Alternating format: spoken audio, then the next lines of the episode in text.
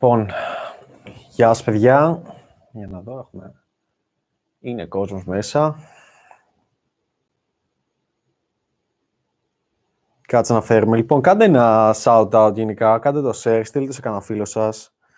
Ξέρω πόσο πολύ τα μοιράζετε όλα αυτά, καθόλου. Κάτσε να το βάλω, να είναι πιο sexy. Από μέσα. Λοιπόν,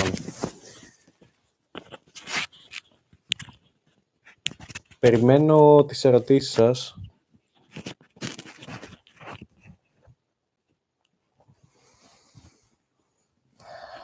Λοιπόν, πάω live stream και στο Instagram, αλλά θα είναι περισσότερο για ανακοίνωση. Λοιπόν, live και εδώ, τόσο cool, τόσο υπέροχα.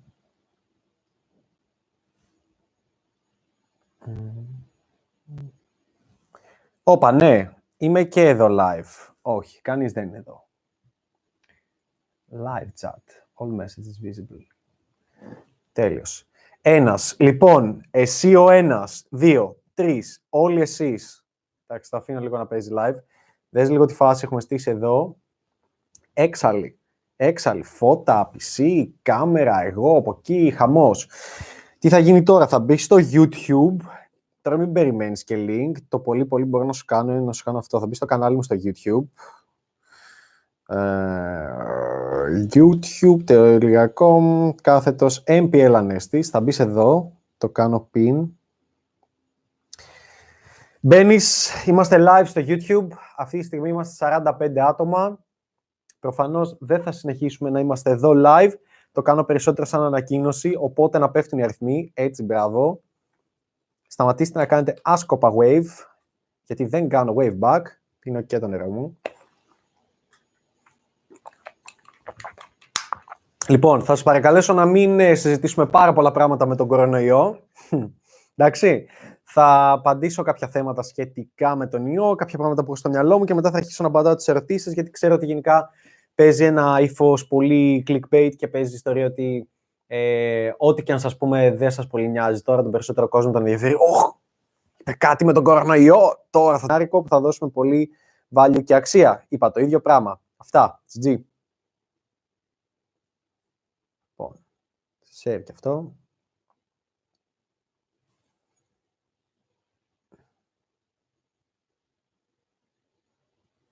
Γράφετε στις ερωτήσεις και τις πάρω εγώ μία-μία. Γιο, όλοι από το MPL Analysis Mentoring, γιατί εδώ ανεβαίνει αυτό το story. Θέλω να μπεις στο YouTube, έχω live, δεν ξέρω πόση ώρα θα κρατήσει, μπες, απαντώ σε ερωτήσεις. Αυτά.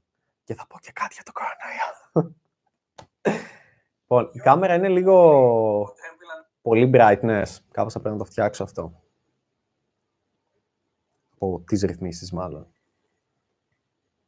Δεν είναι από το φως. Λοιπόν. Λοιπόν, για να δούμε εδώ. Ξεκινάω. Ακούγεσαι μια χαρά. Γεια σου, Ανέστη. Γεια σου, παιδιά. Μου αρέσει που αυτό, αν το φέρω κοντά, φαίνεται στο πλάνο. Α, δεν φαίνεται. Α, τέλεια.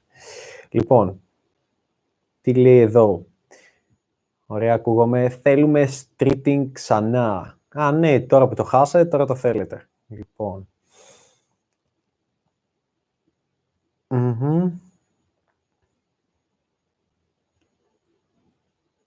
Τι λέει εδώ; Έχουν και άλλοι live. Πού να ξέρω, παιδιά, ποιος έχει live.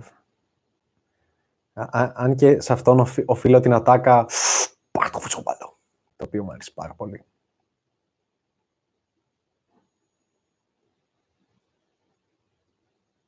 Λοιπόν, λοιπόν ε, θα ξεκινήσω λέγοντας ε, κάποια πραγματάκια γιατί πολύ το έχετε αυτό στο μυαλό σας, εξού και ο τίτλος. Ε, θέλω να πω το εξής. Τι συμβαίνει λίγο, γιατί τώρα με τον ιό έχει μπερδευτεί λίγο το πράγμα ε, και έχει φρικάρει λίγο ο κόσμος, να πούμε την αλήθεια, και πώς θα βγω και τι θα κάνω και πώς να συνεχίσω να παίζω μπαλίτσα. Ε, αυτό που θέλω να καταλάβεις είναι ότι όσο και αν είναι ένα θέμα το οποίο γενικά δεν είμαι ειδικός, δεν είμαι ο γιατρός, δεν είμαι αυτός που θα σου πει ο, τι ακριβώς παίζει, αλλά βλέπω ότι είναι ένα θέμα το οποίο θα δημιουργήσει άλλες πτυχές στους ε, ανθρώπους και ειδικά αυτή τη στιγμή φανερώνει κάποια άλλα κομμάτια στον κάθε ένα ξεχωριστά. Δηλαδή, άνθρωποι οι οποίοι δεν μπορούν να ελέγξουν τον εαυτό τους, άνθρωποι οι οποίοι ε, δεν μπορούν να τα βρουν με τον εαυτό τους, δεν μπορούν να κάτσουν με τις σκέψεις τους. Γι' αυτό και σας λέω, «Ω, κάνε meditation, είναι καλό, σε βοηθάει, να μια καλή περίοδος να ξεκινήσεις να κάνεις meditation, να κατεβάσεις το headspace app και να δεις τι είναι και πώς βελτιώνεσαι σε αυτό το τομέα. Αν σαν άνθρωπος, πώς το βλέπω εγώ, εάν σαν άνθρωπος δεν μπορείς να μείνεις μόνος με τη σκέψη σου, εάν σαν άνθρωπος δεν έχεις φτάσει στο σημείο να είσαι OK και με τα λιγότερα και να εκτιμάς τα περισσότερα, θα, δεν είναι ότι θα τρελαθείς, είναι ότι θα προσπαθείς κάθε μέρα να κάνεις αυτό που λέμε cope with, δηλαδή να περνάει απλά κάθε ημέρα, να κυλάει.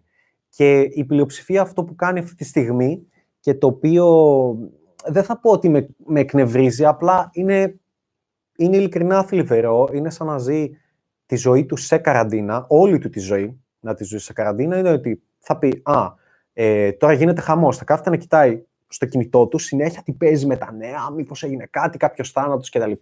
Και να ξεκινήσουμε με το γεγονός ότι όταν κάτι έχει τόσο μεγάλη κλίμακα, όλα θα συμβούν.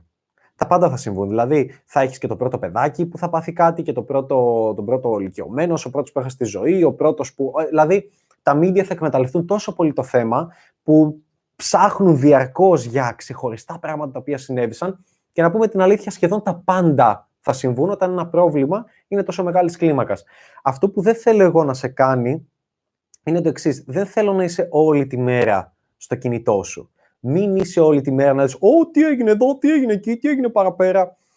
Πρέπει να αφοσιωθείς στον εαυτό σου. Δεν μπορείς να κάθεσαι όλες τις ημέρες και να ασχολείσαι μονάχα με το τι συμβαίνει με τον ιό, μονάχα με το ε, να, να μπεις να δεις νέες σειρές στο Netflix και μονάχα με το γεγονός ότι «Α, θα κάτσω να παίξω video games».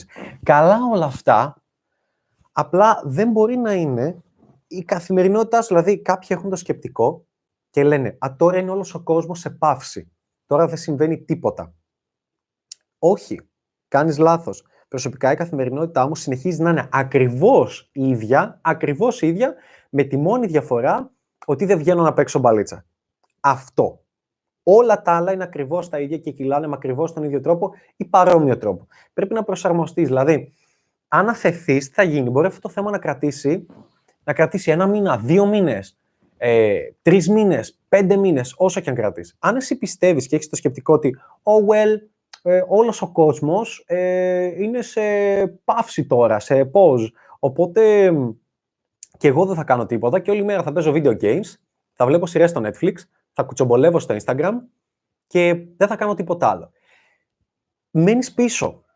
Δεν βελτιώνεσαι, δεν εξελίσσεσαι και κάποιοι άλλοι θα το, που θα βελτιώνονται καθημερινά θα χτίσουν χαρακτήρα, θα, θα βγουν πιο δυνατοί από αυτό το κομμάτι, θα έχουν βελτιωθεί και σε όλους τους υπόλοιπους τομείς. Γιατί μπορεί να μην μπορείς να βγεις να παίξεις μπαλίτσα, να κοινωνικοποιηθείς, να βγεις έξω, αλλά μπορείς να διαβάσεις βιβλία. Μπορείς να πάρεις ένα βιβλίο, να που έχω και εγώ διαβάζω τώρα τελευταία, Μπορείς να πάρεις και να πεις, «Α, ένα βιβλίο, ένα βιβλίο του Daniel Kahneman». Ποιος είναι ο Daniel Kahneman? «Ω, τόσες πολλές σελίδες και μάλιστα τα γραμματάκια είναι τόσο μικροσκοπικά». Α, ε, δηλαδή, ε, έχεις την ευκαιρία, αντί να διαβάζεις 10 σελίδες τη μέρα, να διαβάσεις 30, να διαβάσεις 50, να διαβάσεις 100. Why not? Έχεις την ευκαιρία να ασχοληθείς περισσότερο με την υγεία σου, με το να κάνεις γυμναστική στο σπίτι, με το να κάνεις meditation. Έχεις την ευκαιρία με το να ασχοληθείς με την ανάπτυξη, πώς να αναπτύξεις το business σου, κάτι το οποίο σε ενδιαφέρει, το οποίο το γουστάρεις, κάτι το οποίο το θέλεις σαν χόμπι, κάτι που σου αρέσει πάρα πολύ. Έχεις την ευκαιρία να τα κάνεις όλα αυτά, να ζήσεις τη ζωή σου με ακριβώς τον ίδιο τρόπο, χωρίς να βγαίνεις έξω, χωρίς να μπορείς να κάνεις κάποια άλλα πράγματα που θα ήθελες να κάνεις. Ε, μην πέσεις στην παγίδα του να κάθεσαι και να ξύνεσαι. Ένας από τους λόγους που κάνω αυτό το βίντεο είναι αυτός. Δηλαδή, θέλω να σου δείξω ότι όχι, don't do it. Μην το κάνεις. Μην είσαι ο τύπος που απλά κάθεται και ξύνεται όλη μέρα.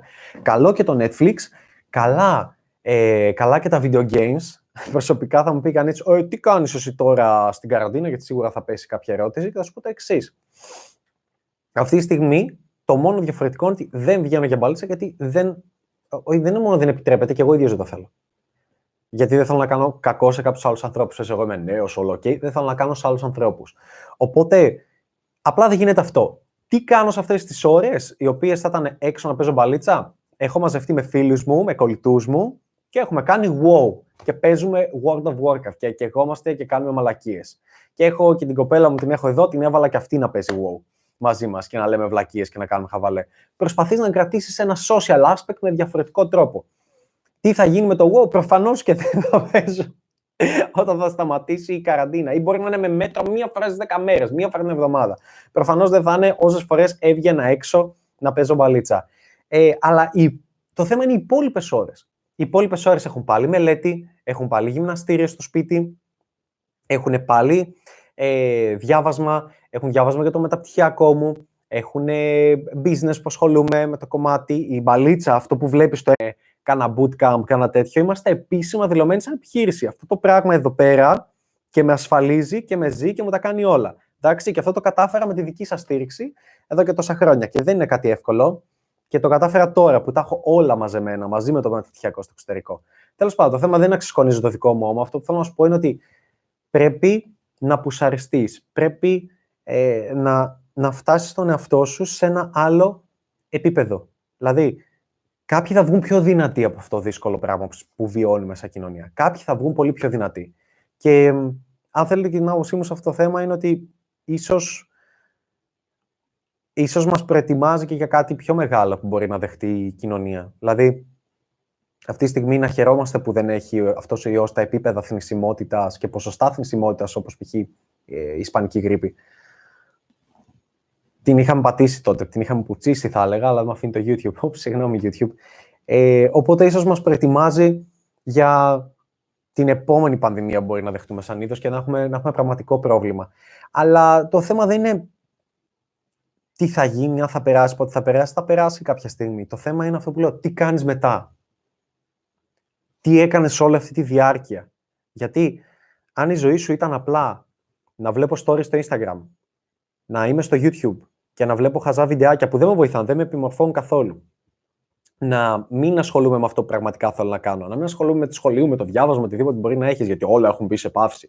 Να μην ασχολούμαι με τόσα πράγματα που μπορώ να ασχοληθώ. Και απλά είμαι στο Netflix και βλέπω τις νέες σειρές που βγήκανε ή κάνω ξανά μαραθώνιους και παίζω video games όλη μέρα, όλη μέρα, ούτε αυτό με μέτρο και δεν κάνω γυμναστική γιατί δεν μπορώ να πάω γυμναστήριο και ούτε διατροφή και γιόλο, τότε καταστρέφεις τον εαυτό σου. Τότε μένεις πίσω.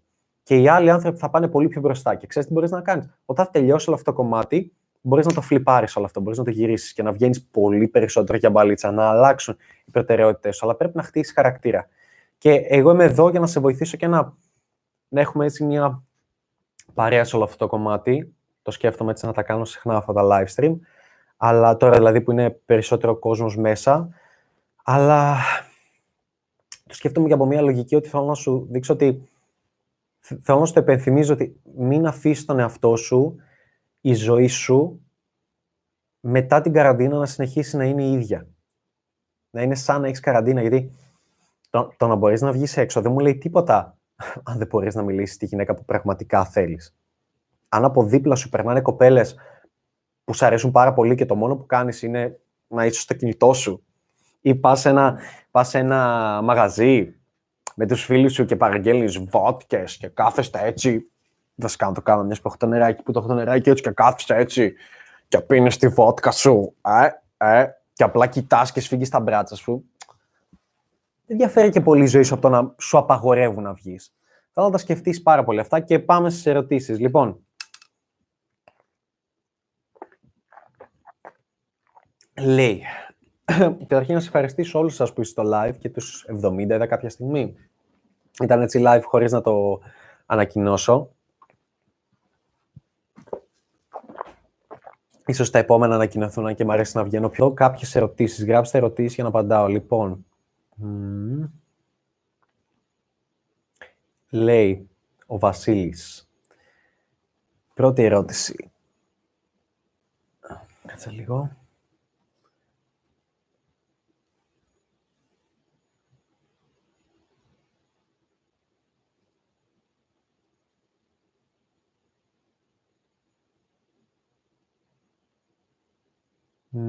Λοιπόν, λοιπόν, λοιπόν, λοιπόν, λοιπόν, λοιπόν. Λέει, γιατί οι περισσότερες κοπέλες είναι κτητικές και ζηλιάρες. Ε, δεν θα πω ότι είναι οι περισσότερες κοπέλες. Είναι... Και άνδρες είναι. Δεν έχει καμιά διαφορά. Απλά για μένα το θέμα με την κτητικότητα και τη ζήλια έχει να κάνει με το πού βάζεις εσύ ο ίδιος τα όρια. Όπως είπαμε, δεν μπορείς να αλλάξεις τη συμπεριφορά κάποιου άλλου ανθρώπου. Μπορείς να του δείξεις όμως τι ανέχεσαι εσύ ο ίδιος, που είναι τα δικά σου όρια. Εάν λοιπόν, όταν σου κάνει κάποια ζήλια ή αναφέρει κάτι για πρώην ή βγεις έξω με τους φίλους και παίρνεις μπαλίτσα οτιδήποτε και κάνει αυτό το «ε» που δείχνει ότι την ενόχλησε, πρέπει να το κόψεις εκεί. Και δεν είναι να το κόψεις να πεις Α, οκ, χωρίζουμε, αλλά να της πεις ότι κάτι σε ενόχλησε. Και να της πεις γιατί και να της μιλήσεις με ειλικρίνεια. Εκεί είναι που η μπαλίτσα, η ικανότητα της μπαλίτσας να μπορείς να βγαίνεις έξω, να γνωρίζεις γυναίκες, να μιλάς πραγματικά σε γυναίκες που σου αρέσουν, σου δημιουργεί την αίσθηση να, να μην φοβάσαι και αν θα χάσεις μια κοπέλα. Γιατί λες, OK, την έχασα, θα βρω την επόμενη. Δηλαδή, είναι αυτό που λέω πολλές φορές σε γνωστούς μου, λέω, ε, ότι αν αυτή τη στιγμή μου έλεγε Ανέστη, θα χάσεις κάθε κοπέλα που έχεις στη ζωή σου και. Ε, Πώς να το πω, θα, βασικά να το βάζαμε σαν στοίχημα, όχι σαν στοίχημα, να έλεγε Ανέστη, θα έχανες κάθε κοπέλα που έχεις στη ζωή σου, ούτως ώστε όλοι εμείς που σε βλέπουμε να έχουμε από μία κοπέλα. Ε, ναι, φυσικά. Και δεν θα με νοιάζει καθόλου, χωρίς δεύτερη σκέψη. Γιατί απλά θα πήγαινα να έκανα ε, τα πράγματα που ξέρω να κάνω, να βγω έξω να γνωρίσω κόσμο και να γνωρίσω άλλες κοπέλες. Οπότε δεν θα είχε κάποια επίπτωση στη ζωή μου, δεν θα το σκεφτόμουν καν. Με τον ίδιο ακριβώς τρόπο που δεν το σκέφτεται και μια γυναίκα όταν χωρίζει μαζί σου μια πολύ όμορφη γυναίκα. Οπότε για μένα η κτητικότητα και η ζήλια έχει να κάνει με εσένα. Και αυτό το έχω βιώσει πάρα πολλές φορές στη ζωή μου. Δηλαδή, μέχρι να καταλάβω ποια ήταν τα σημεία τα οποία πρέπει να βάζεις όρια και πώς βάζεις όρια και πώς είναι δυνατό να βάλεις όρια και να πεις ειλικρινά την άποψή σου. Γιατί το 99% των ανδρών εκεί έξω δεν λέτε ειλικρινώς την άποψή σας. Αλλιώς πες την κοπέλα σου, μωρό μου, όχι απλά θέλω να φλερτάρω με άλλες γυναίκες, όχι απλά θέλω να παίζω λίγο μπαλίτσα. Θέλω να πηδάω και άλλες γυναίκες και μου αρέσει πάρα πολύ και να κάνω σεξ με άλλες γυναίκες. Ε, όχι τόσο να τις βλέπω τόσο συχνά, αυτό δεν μου κινεί το ενδιαφέρον. Ή, ή μπορεί και αυτό, και αυτό μου κινεί το ενδιαφέρον. Αλλά μιλά τόσο ανοιχτά. Τότε θα είσαι πραγματικά ειλικρινής. Όχι να λες την κοπέλα σου, Α, δεν ξέρω, μωρέ, το βλέπουμε, το βλέπουμε. Να είμαστε μαζί και το βλέπουμε. Δεν είσαι ειλικρινής τότε. Οπότε από σένα ξεκινάει αυτό με την κριτικότητα και τη ζήλια. Εσύ βάζεις τα όρια. Και στο κάτω-κάτω, αν κάποια είναι πολύ κτητική και δεν δέχεται κάτι διαφορετικό, τότε πολύ απλά χωρίζεις. Έτσι. Ή απλά κάνεις ghosting και εξαφανίζεσαι. Λοιπόν. Ε,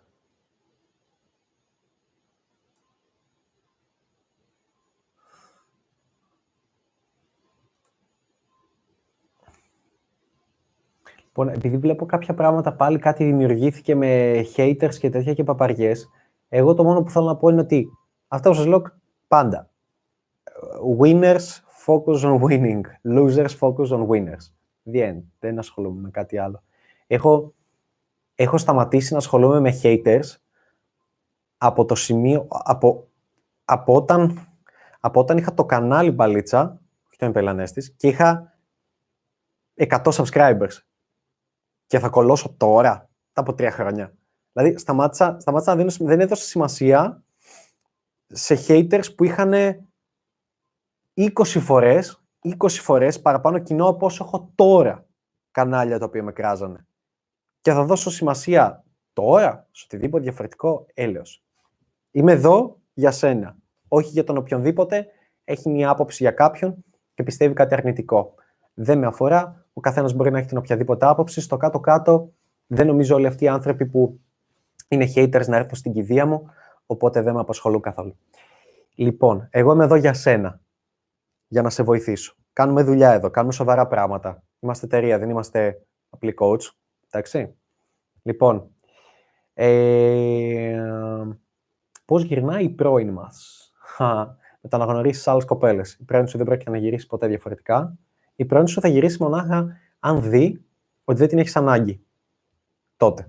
Τότε θα δείξει ενδιαφέρον. Ότι περνάς πολύ καλύτερα και χωρίς αυτήν. Λυπάμαι, αλλά αυτή είναι η αλήθεια. Δεν υπάρχουν ε, δύο οδοί σε αυτό το κομμάτι, ότι ε, την κυνηγήσω πίσω ή... ή... Μονάχη φωνή μου δεν κάνω αυτή τη φωνή. Ή απλά, ή το γνωρίσω άλλες. Ή κάποιοι λέτε να γνωρίσω άλλες για να με θέλει. Όχι, βλάκα. Να γνωρίσεις άλλες για σένα. Γιατί κάποιος μου λέει πώς να ξεπεράσω την πρώην μου και λέω Α, κάνε σεξ με άλλες 10 γυναίκες. Και μου λέει Έκανα, ξέρω εγώ, μπορεί να πει. Ε, ναι, όχι με μπάζα, με 10 γυναίκες που σου αρέσουν πραγματικά πολύ. Και με μάλιστα με 10 γυναίκες που είναι και πιο ωραίες από την πρώην σου. Πίστεψέ με, το ταξίδι αυτοβελτίωση που θα περάσεις και οι εμπειρίες που θα ζήσει στη ζωή σου για να έρθουν αυτές οι 10, μπορεί να σου πάρει και χρόνο, ίσως και δύο χρόνια. Ε, θα σε έχει αλλάξει τρομερά πολύ σαν άνθρωπο. Και δεν, δεν θα σου φαίνεται αστείο που σου απασχολούσε η πρώην σου. Και θα λες, πω, κοίτα τι έκανα. Λοιπόν, Ανέστη, άμα είσαι έφηβος και δεν μπορείς να βγαίνεις κάθε μέρα λόγω δραστηριοτήτων, πώς μπορείς να παίξεις μπαλίτσα; Περίμενε να μην γίνεις έφηβος, να γίνεις 18 και μετά. Ανέστη, πώς κρατάς το skill στην μπαλίτσα τώρα με την καραντίνα; Ε, θα κάνω και ένα βίντεο μετά την καραντίνα, αν και δεν πιστεύω ότι θα έχω καμιά διαφορά. Δηλαδή, ε, όπως σας είπα, δεν παίζω μπαλίτσα. Όπως σου λέω και εσένα να μην παίζεις μπαλίτσα τώρα, παίξει αφού τελειώσει όλο αυτό το κομμάτι. Δεν πιστεύω ότι θα έχει κάποια διαφορά πάνω. Βέβαια, έχω, έχω πολύ έτσι την περιέργεια να, να δω πώς θα είναι. Δηλαδή, και μάλιστα το σκέφτομαι στο μυαλό μου και λέω πω σκέψου να κρατήσει, γιατί τώρα έχουμε ε, Μάρτιο, μπαίνει Απρίλιο, σκέψου να κρατήσει και Απρίλιο και Μάιο, εγώ με τώρα Ολλανδία, Ουτρέχτη.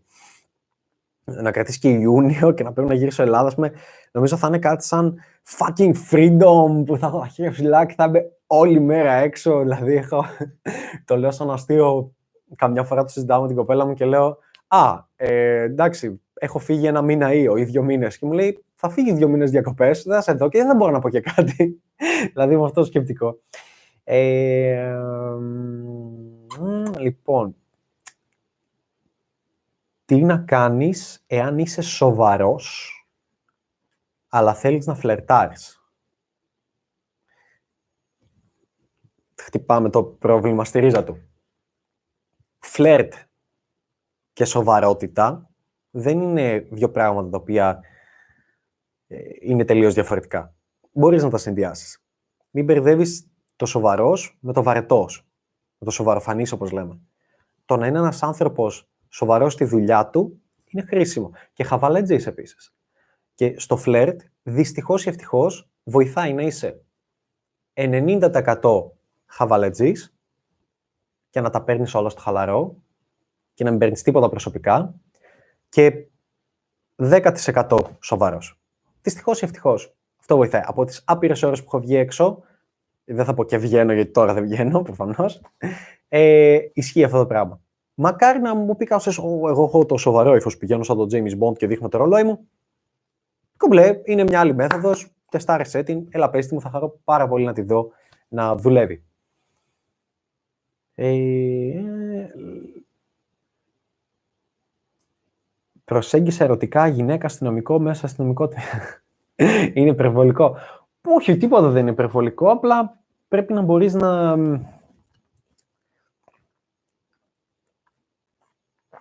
Αυτό που λέω, να καλυμπράρεσαι, να προσαρμόζεσαι σε κάθε τι το οποίο συμβαίνει. Δηλαδή, προφαν, προφανώς και μπορείς να την πέσεις σε μια και σε μια που δουλεύει και στο μαγαζί της και παντού και προφανώς και σε μια αστυνομικό μπορείς να την πέσεις, αλλά θέλει πολύ διαφορετικό τρόπο. Θέλει να αλλάξεις τελείως τη συμπεριφορά σου. Εννοείται, αλλά όλα είναι πιθανά. Ούτε καν, δεν υπάρχει κάτι κακό. Λοιπόν. Λοιπόν, παιδιά, γράψτε τις ερωτήσεις σας, να δώσουμε πολύ value.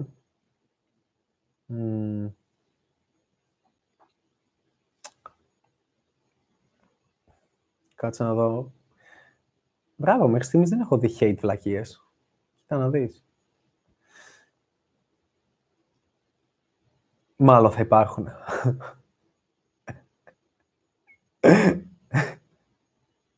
Νια, νια, νια, νια, νια, νια, νια, νια. Νια, νια, νια, νια. Οπ, οπ. Ξέρετε τι γουστάρω πάρα πολύ. Υπάρχει το remove, αλλά υπάρχει και ένα πολύ ωραίο κουμπάκι, το οποίο λέγεται hide user on this channel, το οποίο είναι τόσο υπέροχο. παπ. Αυτός λέει σχολιάζει και δεν έχεις hide. Δεν φαίνεται. Τέλειο.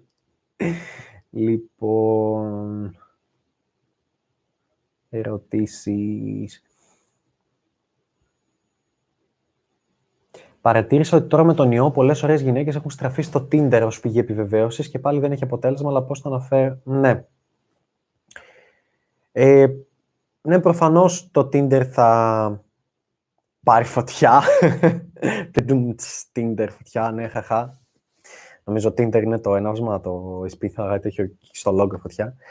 Αλλά οι γυναίκες μπορούν να πάρουν επιβεβαίωση και από το να δείξουν μένουμε σπίτι, ή φτιάχνω σαρδελίτσα, ξέρω εγώ, και φοράω σεξι ρούχα ή κάνω γυμναστική σπίτι μου. Θα δεις, το Instagram θα έχει γεμίσει με γυμναστική στο σπίτι, με τις γυναίκες να δείχνουν πλέον την κυλίτσα τους και το σεξ κολαράκι τους μέσα. Οπότε την επιβεβαίωση την παίρνουν ανέκαθεν από το Instagram. Δεν χρειάζεται. Θα δείτε κάτι το οποίο είναι, είναι μια πρόβλεψη που κάνω αυτή τη στιγμή. Αν κρατήσει ειδικά παραπάνω αυτό το κομμάτι με τον ιό, ε, ειδικά οι σχέσεις που πιέζονται σε αυτό το κομμάτι και δεν είναι ελεύθερες να κάνουν ό,τι θέλουν, γιατί και εγώ αυτή τη Ολλανδία, τώρα έχω την κοπέλα μου εδώ πέρα. Ε, και, και, για όσους το, το χρειάζεται, ναι, την κοπέλα που είναι μαζί μου εδώ και τρία χρόνια με το να είμαστε ελεύθεροι να κάνουμε ό,τι θέλουμε. Αυτή είναι, εντάξει. Wow. Λοιπόν, ε, κάτι που έχω βάλει στοίχημα θα γίνει το εξής. Επειδή πολλά ζευγάρια τώρα θα περνάνε αυτή τη φάση. Τώρα δεν παίρνει άλλη την επιβεβαίωση από το να βγαίνει στα κλαμπ, γιατί δεν μπορεί να βγει. Την παίρνει από το να δείξει πόσο καλή μαγείρισα είναι, πόσο καλή νοικοκυρά είναι, πόσο καλή όλα αυτά. Ε, φαντάζομαι θα πήξουν τόσο πολύ με τους γκόμενού του που θα είναι μέσα στο σπίτι για ένα, για δύο, ίσως και τρεις μήνες στην καραντίνα. Και το καλοκαίρι θα γίνει μια έκρηξη. Δηλαδή θα δούμε, θα δούμε ένα τρελό φαινόμενο να πατάνε σαν τρελές, να πηδιούνται ε, σαν τρελές οι γυναίκες. Γιατί θα είναι σε φάση, Ω, έφαγα τον είχα τόσο αναμενόμενο, δεν θα της είναι καθόλου σεξουαλικός και θα της είναι οποιοδήποτε καινούριο χαβαλετζής τον οποίο γνωρίζουν. Ε, δεν είμαι σίγουρος, δεν βάζω το χέρι μου στη φωτιά, στο Tinder. Πολύ αστείο. Αλλά είναι μια μαντεψιά μου. Μπορεί και όχι, θα δείξει.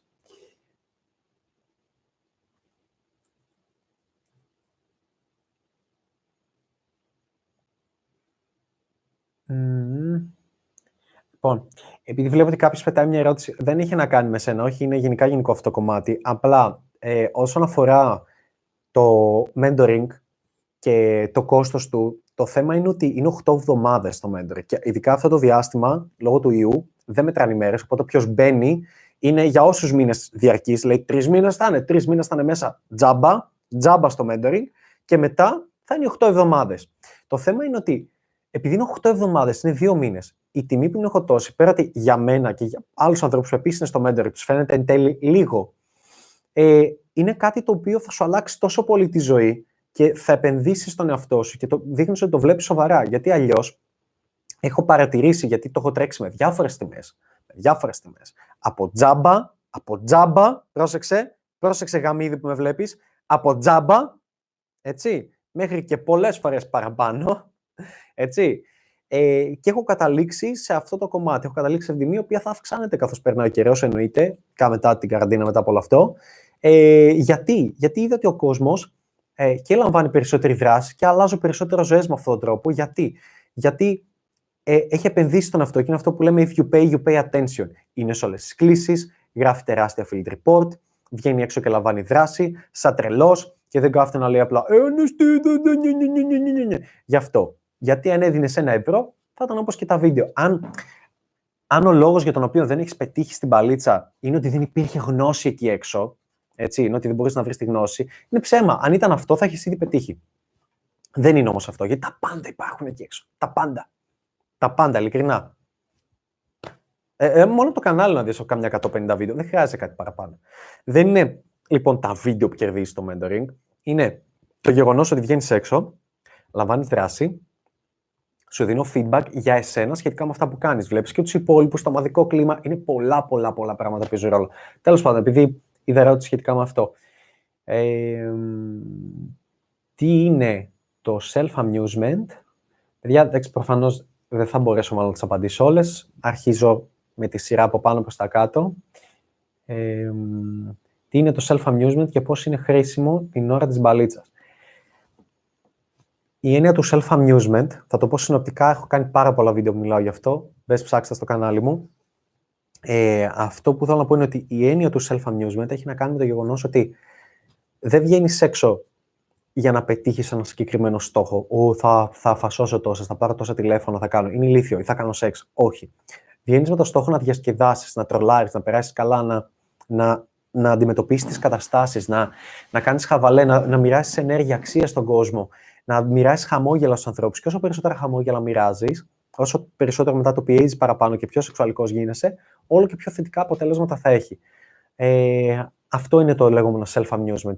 Είναι, είναι η αίσθηση για όσο εκεί έξω παίζετε πραγματικά μπαλίτσα και δεν κάθεστε απλά και κάνετε εικασίες για το πώς μπορεί να είναι τα πράγματα, ε, που μπορεί να είναι 7 το πρωί και να έχεις παίξει μπαλίτσα. Α, πάρα πολλές κοπέλες. Να έχεις κάνει πολύ χαμό μέσα σε ένα μαγαζί έξω, να μου παίξεις φυλάκια, τέτοια χοφτώματα παντού, οτιδήποτε. Και να, να, να μπορείς να, να, μπορείς να πας με κάποια κοπέλα σπίτι και να λες: Χάμισε το βαριέμαι, πέρασε πολύ καλά. Και ξέρω να, να πέφτεις για ύπνο, λες: Κουράστηκα. Είναι, είναι αυτή η έννοια. Πολλές φορές θες αυτό. Για μένα αυτό είναι πιο χρήσιμο, πιο ωραίο, πιο ενδιαφέρον. Είναι αυτό το οποίο θα σε κρατήσει στην παλίτσα να βγαίνεις ξανά και ξανά και ξανά και θα σου κάνει να είναι ιό. Εντάξει. Είναι αυτό. Αν ήταν απλά να έχεις 3, 4, 5 κοπέλες στο rotation, αυτό θα το καταφέρεις κάποια στιγμή όσο παίζεις μπαλίτσα. Μετά θα σταματούσες. Ενώ πώς είναι δυνατόν να έχεις 50 όσες να είναι γυναίκες στη ζωή σου και πάλι να θες να βγεις, είναι, είναι αυτή η όμορφη αίσθηση του present to the moment που δεν σκέφτεσαι τίποτα άλλο, που κάνεις χαβαλέ, που, που αλληλεπιδράζει με τον κόσμο, που γνωρίζεις νέους ανθρώπους, που κάνεις χιούμορ, που βγαίνει αυτό το. Είναι, είναι σαν ξαφνικά ο, ο εαυτός σου να γίνεται τρομερά χαρισματικός. Δεν ξέρω. Είναι κάτι πολύ σπουδαίο. Και Μ' αρέσει πολύ. Ελπίζω να το έχετε καταλάβει τα, τα χρόνια. Και γι' αυτό και, και βγαίνω. Όχι τώρα με τον ιό, πριν.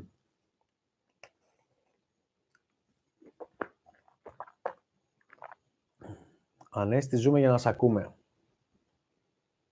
Να σκαλά, Φρόσο και Justin που γράψατε το ίδιο. Ε, περνάς ώρες στις οποίες δεν θέλεις να κάνεις τίποτα και αν ναι, πώς το ξεπερνάς; Με το να βάλεις ευθύνες στη ζωή σου, να πιέσεις το πρόγραμμα και να έχεις στόχους. Ξεκάθαρα. Αν στη ζωή σου είναι όλα καλυμμένα, δεν θα έχεις όρεξη να ξυπνήσεις. Αυτό μου το έλεγε και πολύ ο business coach Αν είναι να ξυπνήσεις και να λες, Ω, πώς θα γίνω καλύτερος, πώς θα βγάλω χρήματα, πώς θα πληρώσω τον νίκη μου, πώς, πώς, πώς, πώς θα. Δηλαδή, θα μου λέει κάποιος, γιατί αν έστει έβγαζες βίντεο σαν τρελός και το κάνεις αυτό το κομμάτι, γιατί θέλω, ρε φίλε, το το χόμπι μου να είναι και η δουλειά μου. Και το γουστάρω. Αυτή τη στιγμή αυτό που κάνω εδώ δεν το θεωρώ δουλειά. Το θεωρώ ευχαρίστηση, το θεωρώ διασκέδαση. Και είναι και πολλά άλλα πράγματα τα οποία γνωρίζω από γνώριση, τα οποία δεν έχετε ιδέα τι γνωρίζω. Εσείς νομίζετε ότι, Ω, μόνο μπαλίτσα και Δεν έχεις ιδέα και κάποια στιγμή θα βγουν στα επόμενα χρόνια αυτά, ίσως σε ένα άλλο κανάλι, σε μια φάση business κτλ. Ε, δηλαδή, ε, εδώ σπουδάζω business entrepreneurship, έτσι, δηλαδή και καινοτομία, επιχειρηματικότητα, διαβάζω συνέχεια, σας δείχνω τα βιβλία που τα βλέπεις στο Instagram stories, στο, στο feed. Δεν είναι για αστείο όλα αυτά, ούτε business coach, ούτε όλα. Και όλα αυτά είναι πληρωμή. Δεν είμαι τόσο μαλάκας. Λοιπόν, ασχολούμαι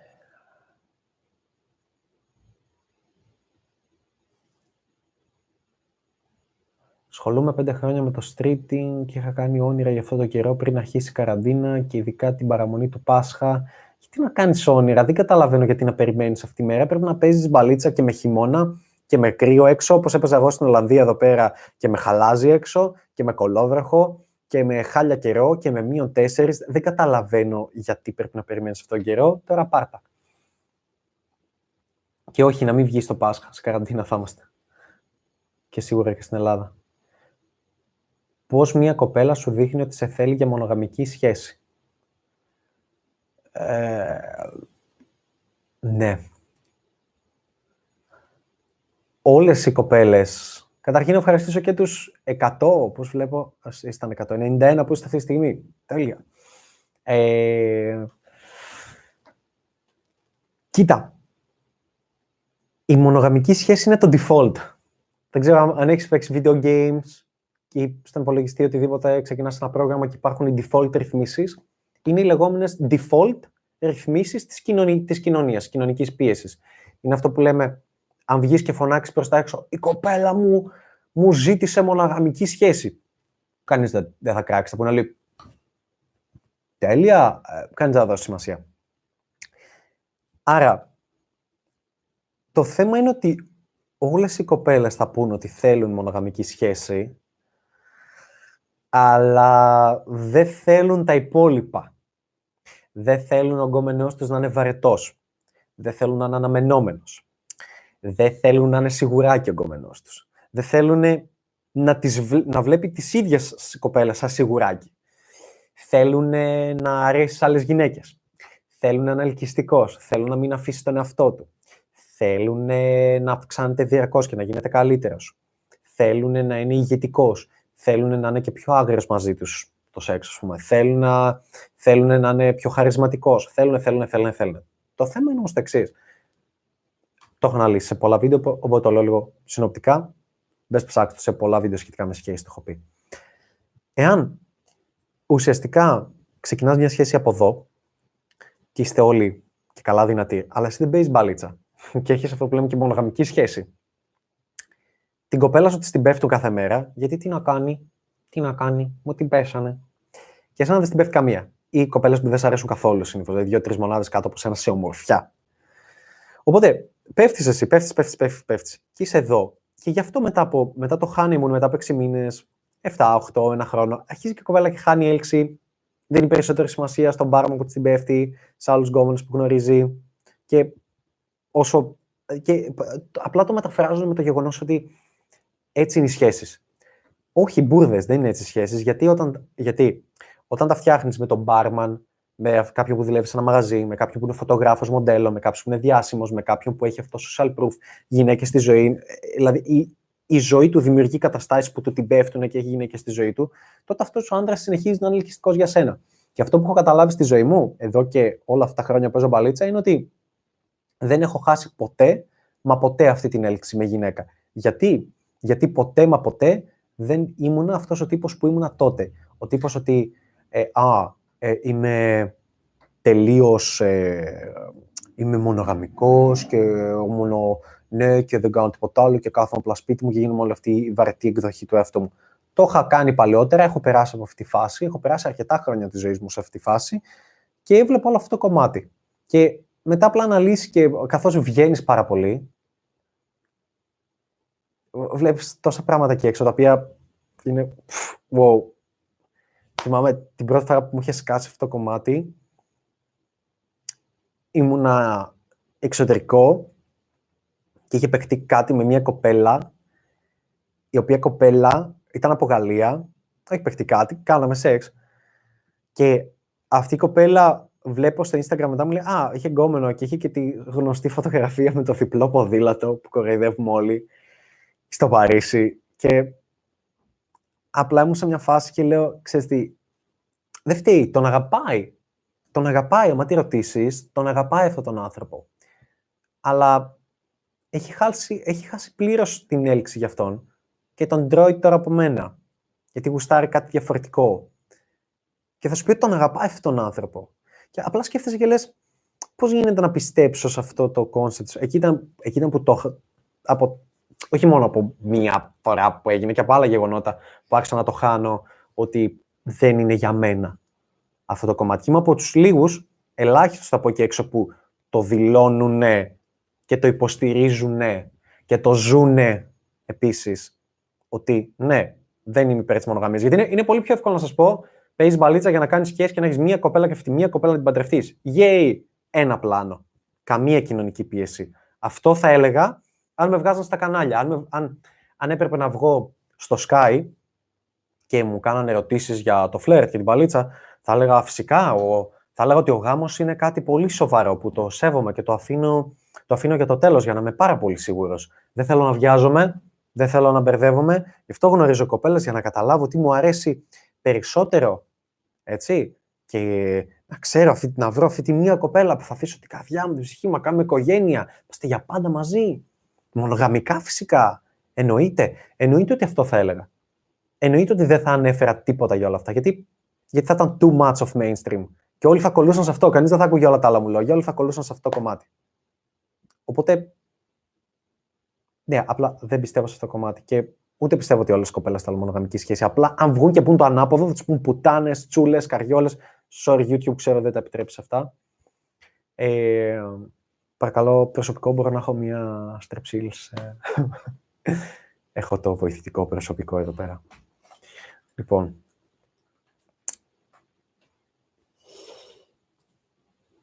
πώς μπορώ να κρατήσω το ενδιαφέρον της κοπέλας μου; Οπ. Οπ. Έχουμε ένα συστήματα εδώ. Α, και by the way, είχα ακριβώς από πίσω την κοπέλα μου. Έτσι και κάνω το live stream λέγοντα αυτά τα πράγματα. Αυτό για μένα το θεωρώ επίτευγμα. Το ότι εδώ και τόσα χρόνια, ε, χωρίς να είμαι αυτό, εδώ και τέσσερα χρόνια έχω καταφέρει στη ζωή μου να είμαι χιδέα, να είμαι πολύ ειλικρινής και ειδικά τα τελευταία τρία να είμαι χιδέα ειλικρινής, το θεωρώ επίτευγμα. Το να μπορώ να κάνω αυτό το πράγμα αυτή την άνεση με έναν άνθρωπο δίπλα μου, το θεωρώ, το θεωρώ στόχο που τον πέτυχα στη ζωή μου. Ξεκάθαρα. Και όχι μόνο, δεν είναι μόνο αυτοί οι άνθρωποι, και κάθε άνθρωπο που γνωρίζεις μπορεί να κατανοήσει το mindset σου.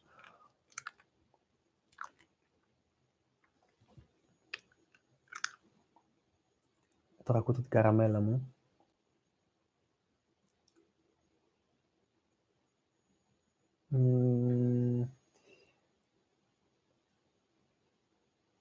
Γιατί χάθηκα, γιατί πήγε κάτω αυτό κατευθείαν. Κάνα scroll down, sorry.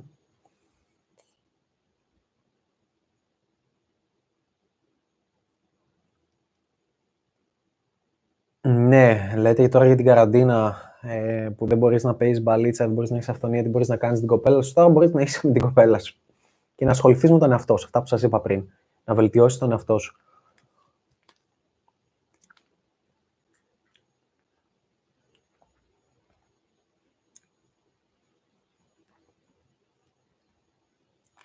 Λοιπόν, ε, διαλέγω γενικά τις καλύτερες ερωτήσεις, δηλαδή τώρα σε ερώτηση τι, τι είναι αυτό που λες μια κοπέλα, βλέπω εδώ, δεν της έχεις ξαναμιλήσει, αλλά γνωρίζετε φατσικά, λες κάποιο κολπάκι, yes, έξω παίξε μπαλίτσα, όχι τώρα, θα τελειώσω όλο αυτό, είδες όλα τα άλλα βίντεο μου και θα καταλάβεις πάρα πολλά πράγματα.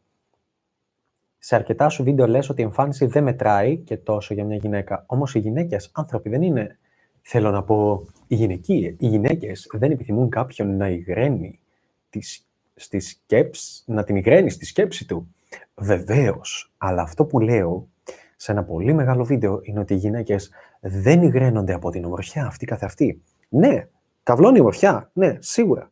Αλλά είναι κάτι, κάτσε να δω πώς φαινόμαι, κάτι, κάτι τόσο. Η ομορφιά, η ομορφιά είναι αυτό εδώ το μικρό σημαδάκι που βρίσκεται στον τοίχο μου και δεν ξέρω γιατί. Αυτό είναι η ομορφιά για τις γυναίκες για άντρα. Όλα τα υπόλοιπα πίξελ που βλέπεις εδώ πέρα είναι άλλα πράγματα τα οποία μπορείς να βελτιώσεις και μετράμε πολύ, πολύ, πολύ περισσότερα. Κάνε αυτό. Λοιπόν,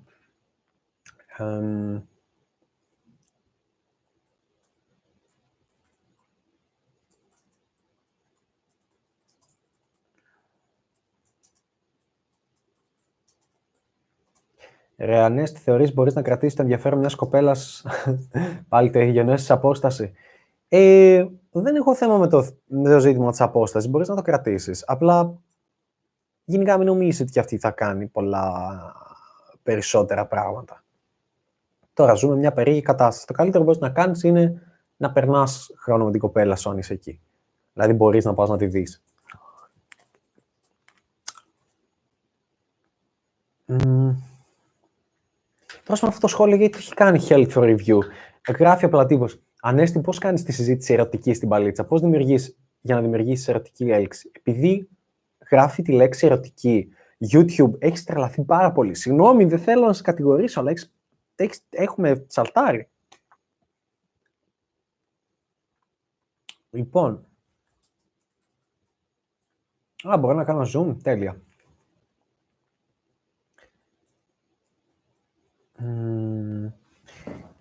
Ψάχνω άλλες ερωτήσεις.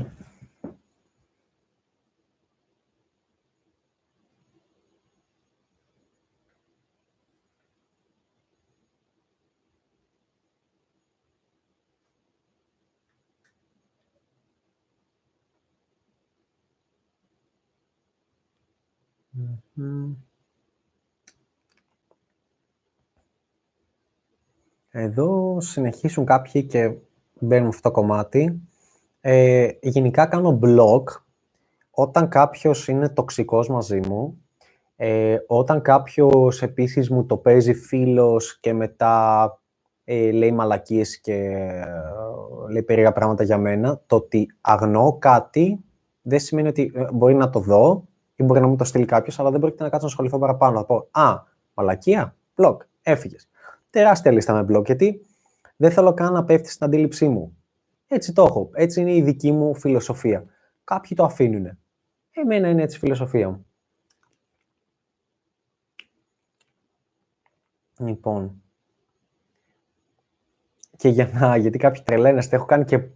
Έχω κάνει, ε, νομίζω αναφέρεστε άτομα δεν έχουν καν κανάλι οι άνθρωποι.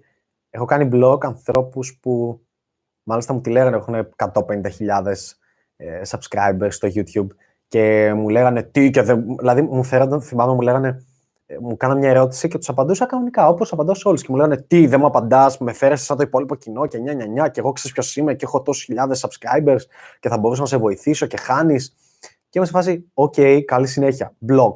Δεν με αφορά ποιος είσαι. Αν είσαι τοξικός, δεν, δεν χρειάζεται ούτε ένα μικρό δευτερόλεπτο να απασχολήσει από τη ζωή μου, γιατί μου χάνεις το χρόνο που θέλω να αφιερώσω σε σένα, στους υπόλοιπους ανθρώπους που θέλουν να λάβουν αξία από αυτό που θέλω να δώσω εδώ πέρα. Οι haters δεν με αφορούν. Κάθε hater μπορεί να πάει και να κάνει το ίδιο πράγμα με εμένα. Και το εύχομαι να τα πάει καλά και το εύχομαι να τα, κάνει, να τα, να, να τα πάει υπέροχα. Κάνα πρόβλημα. Αλλά αυτό, the end. Λοιπόν,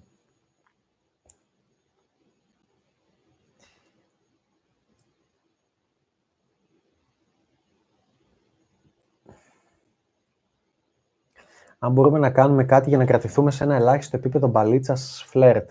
Πέσιμος σε κοπέλε μπορείς να βρεις έξω. Όχι, όχι, παιδιά. Παιδιά, όχι. Είναι καραντίνα, no. Μεγάλο big no, τεράστιο no, όχι. Καθόλου. Βγάλετε το σκασμό, μείνετε μέσα. Τέλος πάντων, βγείτε για τα απαραίτητα, τι επιτρέπεται στην Ελλάδα αυτή τη στιγμή όπως το έχουν, γιατί θα έχουμε χοντρά προβλήματα. Γιατί αν δεν τον χειριστούμε καλά τόσο στην Ολλανδία, εγώ που είμαι, αλλά και τόσο στην Ελλάδα, που είναι η χώρα μου πρακτικά, ε, η κατάσταση θα γίνει πολύ τρομερή και ήδη έχουμε χώρες που είναι έτσι, όπως η Ιταλία, είναι πολύ γειτονική χώρα. Δεν είναι η ίδια με την Ελλάδα καθόλου και δεν μπορεί να συγκριθεί ούτε σαν ποιότητα χώρας, ούτε σαν οικονομία, ούτε σαν τίποτα. Αλλά θα είναι τεράστιες οι επιπτώσεις που θα έχουμε.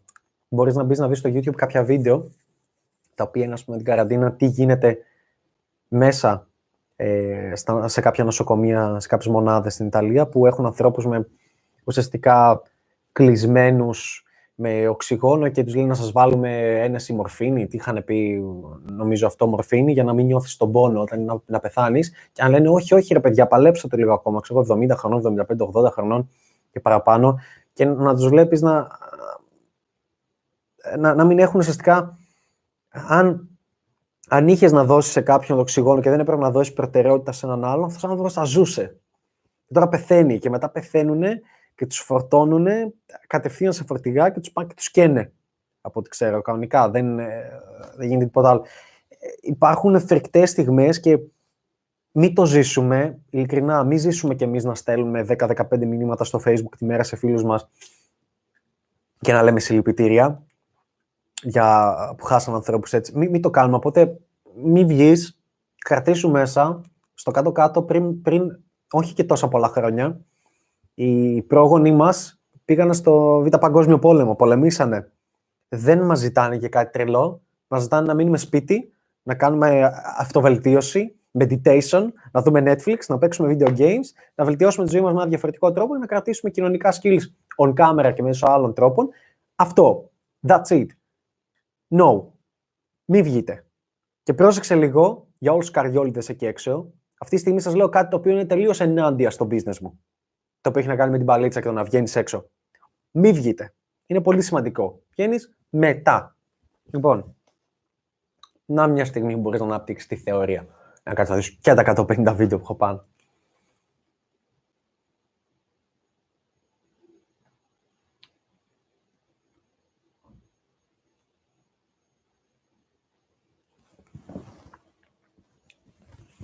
Mm.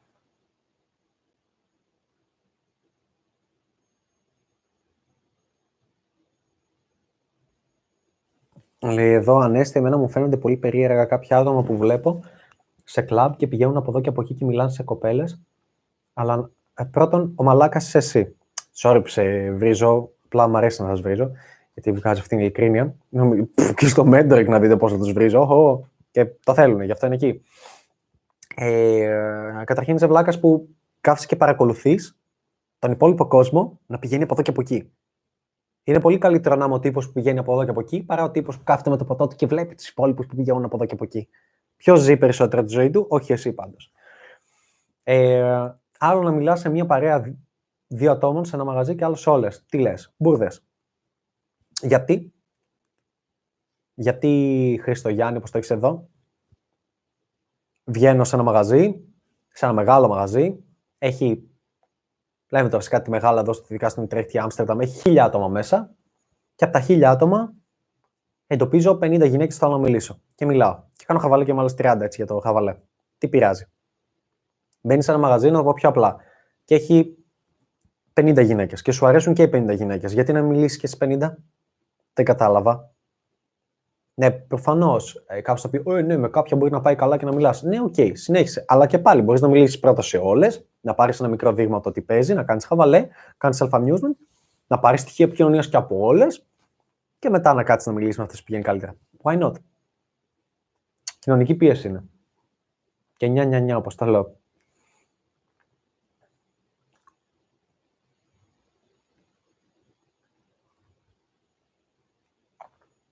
Πώς δηλώνει σεξουαλικό ενδιαφέρον. Το έχω εξηγήσει πάρα πολλές φορές και έχω και πρόσφατα βίντεο. Αυτά με τα ωραία thumbnail που δεν σχεδιάζω εγώ, αλλά βοηθός μου. Έχω πει για το φλερτ. Την καραντίνα είπα στην αρχή. Ναι, το live θα μείνει. Ποια συμβουλή θα έδινε σε έναν άτομο που θέλει να κάνει καινούργιες παρέες, πώς θα το κατάφερνε. Με μπαλίτσα. Τίποτα άλλο. Όλη μου τη ζωή όποτε το κατάφερα με μπαλίτσα. Ήταν το, και όταν με είδατε να φεύγω από Ελλάδα και να πηγαίνω Μανχάταν για 15 μέρες μόνος μου σόλο, με μπαλίτσα περνούσα καλά εκεί πέρα. Με τίποτα άλλο. Όπως και στην Ολλανδία που είμαι τώρα.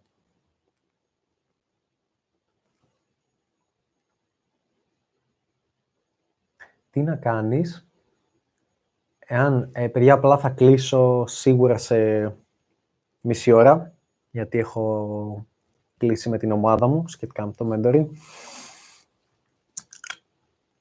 Λοιπόν,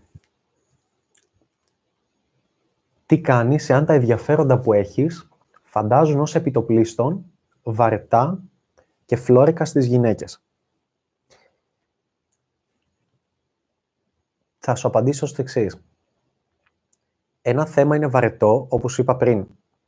Έβαλα την κοπέλα μου να παίζει wow μαζί μας και να μου λέει με χαρά είμαι human paladin healer. Τι είσαι; και τρέχει να το πει. το, το θέμα ποιο είναι ότι ούτε στο διάλογο και αν ασχολείσαι, όσο βαρετό και φλόρικο κι αν είναι, αν εσύ το γουστάρεις, έχοντας κερδίσει την ικανότητα να μην φοβάσαι να τη χάσεις, μπορείς να υποστηρίξεις και να μιλήσεις για κάτι που σου αρέσει πραγματικά πολύ. Ό,τι και να είναι αυτό. Φέρε μου σαν παράδειγμα ό,τι θέλεις. Γράψτε μου στα σχόλια. Γράψτε μου τώρα. Ό,τι και να είναι αυτό, μπορείς να το περάσεις σαν τέλειο. Οπότε, τίποτα δεν φαντάζει βαρετό στις γυναίκες. Έχει να κάνει με το πώς εσύ μιλάς γι' αυτό. Και στο κάτω-κάτω, όπως είπα και πριν, 10% θα είσαι σοβαρός στην επικοινωνία σου με μια κοπέλα, ειδικά στην αρχή, μέχρι να κάνετε σεξ. Δεν χρειάζεται να μιλάς πολύ η δουλειά σου. Ούτε εγώ μιλάω. Δεν αναφέρω για κάτι. Δεν αναφέρω για τα σοβαρά. Ούτε, νομίζω ότι όταν βγαίνω ραντεβού αναφέρω για τα βιβλία που διαβάζω, για το business που κάνω, για όλα αυτά όνειρα που έχω χτίσει και έχω καταφέρει, για μεταπτυχία. Ούτε καν. Ούτε καν. Η σοβαρή συζήτηση είναι ένα 5%, 10% το πολύ και όλα τα υπόλοιπα είναι βλακίες. Και αναλάσσονται. Και αυτό. Οπότε δεν, δεν υφίσταται καν σαν πρόβλημα.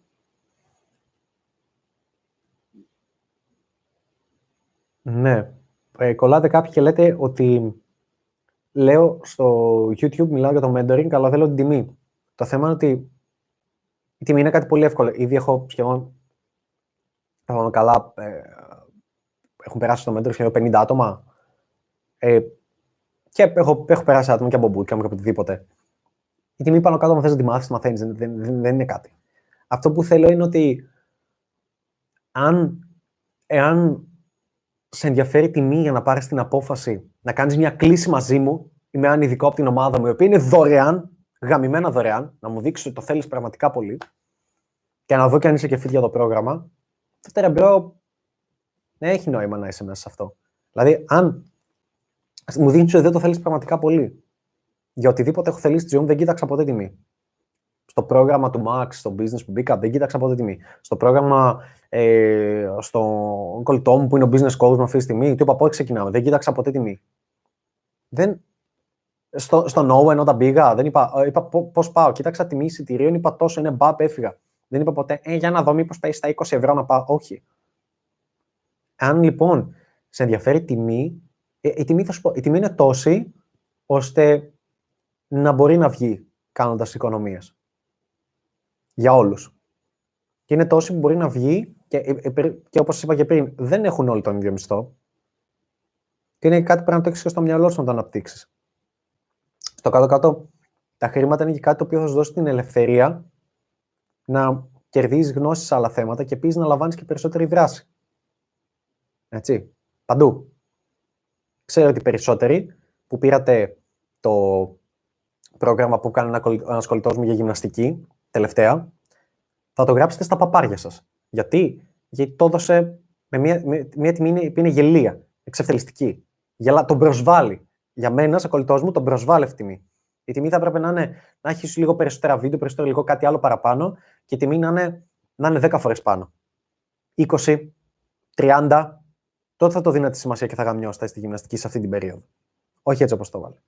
Λοιπόν, και επίσης θέλω να έχω θέλω να έχω τους καλύτερους ανθρώπους που συνεργάζομαι μαζί και τους βοηθάω. Γιατί ο χρόνος μου είναι πολύτιμος. Δεν μπορώ να έχω 100 άτομα στο mentor. Δεν μπορώ. Τους φέρω σαν οικογένεια αυτούς τους ανθρώπους. Οπότε θέλω να είναι ένας άνθρωπος που πραγματικά το θέλει πολύ και δεν δημιουργεί πρόβλημα. Εντάξει. Γιατί αλλιώς θα, θα δημιουργούσε πολύ πρόβλημα. Λοιπόν, πάω σε ερωτήσεις. Ναι, Γιώργο, ναι, αυτό. Πάρτε βιβλία, διαβάστε, δείτε θεωρία, μπείτε στο πρόγραμμα. Ακόμα στο πρόγραμμα σας λέω, στο mentoring, μπείτε, θα έχετε τζάμπα όλη αυτή την περίοδο, όλη αυτή την περίοδο του ιού. Θα ξεκινήσουμε θεωρία, κάνουμε κάποιες κλήσεις, κάνουμε χαβαλά μεταξύ μας, μπαίνει σε όλο αυτό το concept. Είναι πάρα πολύ σημαντικό. Μαθαίνεις τη θεωρία, κάνεις ερωτήσεις, έχεις πρόσβαση σε όλες τις κλήσεις που έχουμε κάνει, γιατί τις κάνω recording. Μπαίνεις στο πρόγραμμα και έχεις πρόσβαση σε όλες τις κλήσεις που έχουμε κάνει. Έτσι, μετά από ένα διάστημα που ξεκινήσαμε να το κάνουμε. Πολλά. Λοιπόν, πώς βελτιώνεις το χιούμορ σου; Με το να βγαίνεις έξω και να επιδράζει με κόσμο, να λες πραγματικά αυτό που έρχεται μέσα στο μυαλό σου, χωρίς να το φιλτράρεις, ακόμα και είναι μαλακία, και να εμπιστεύεσαι τη διαδικασία, να λες κάτι το οποίο θα, θα θες να γελάσεις εσύ και όχι άλλοι. Δηλαδή, πρώτα να έχεις στόχο ότι θα γελάσεις εσύ, είναι το ίδιο ακριβώς με το stand-up comedy. Αν στο stand-up, stand-up comedy γελάνε πάρα πολύ με αυτό που λένε, το βρίσκουν αστείο, αλλιώς δεν θα ήταν αστείο. Και ε, θεωρώ το, το stand-up comedy βοηθάει. Βοηθάει.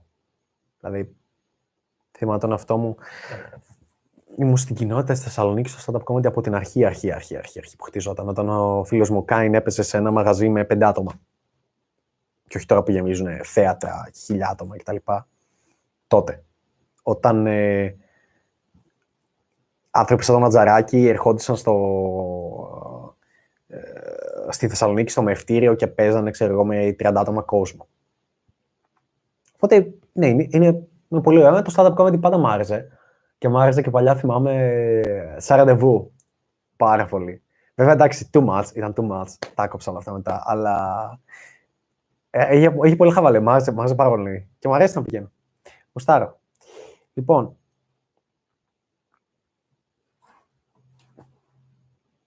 πρώτη σχολή, όχι πρώτη σχολή, έχω επιλέξει την εφαρμοσμένη πληροφορική στο ΠΑΜΑΚ.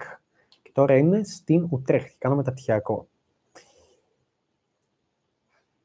Ε, Ανέστη, συνεχώς τονίζεις, κάτσε να βάλω φωτεινότητα. Παιδιά, αυτή τη στιγμή σας φαίνεται σας εύκολο, αλλά είναι... Γκρινιάζω βέβαια. Έχω μια τεράστια λάμπα από εκεί και μια τεράστια από την άλλη. Και με φέγγουν και έχουν οθόνη. Εγώ γυαλίζω ολόκληρο. Ε, σας ευχαριστώ πάλι και τους 85 που είστε online. G είναι πολύ συγκινητικό για έτσι τελείως το άκυρο.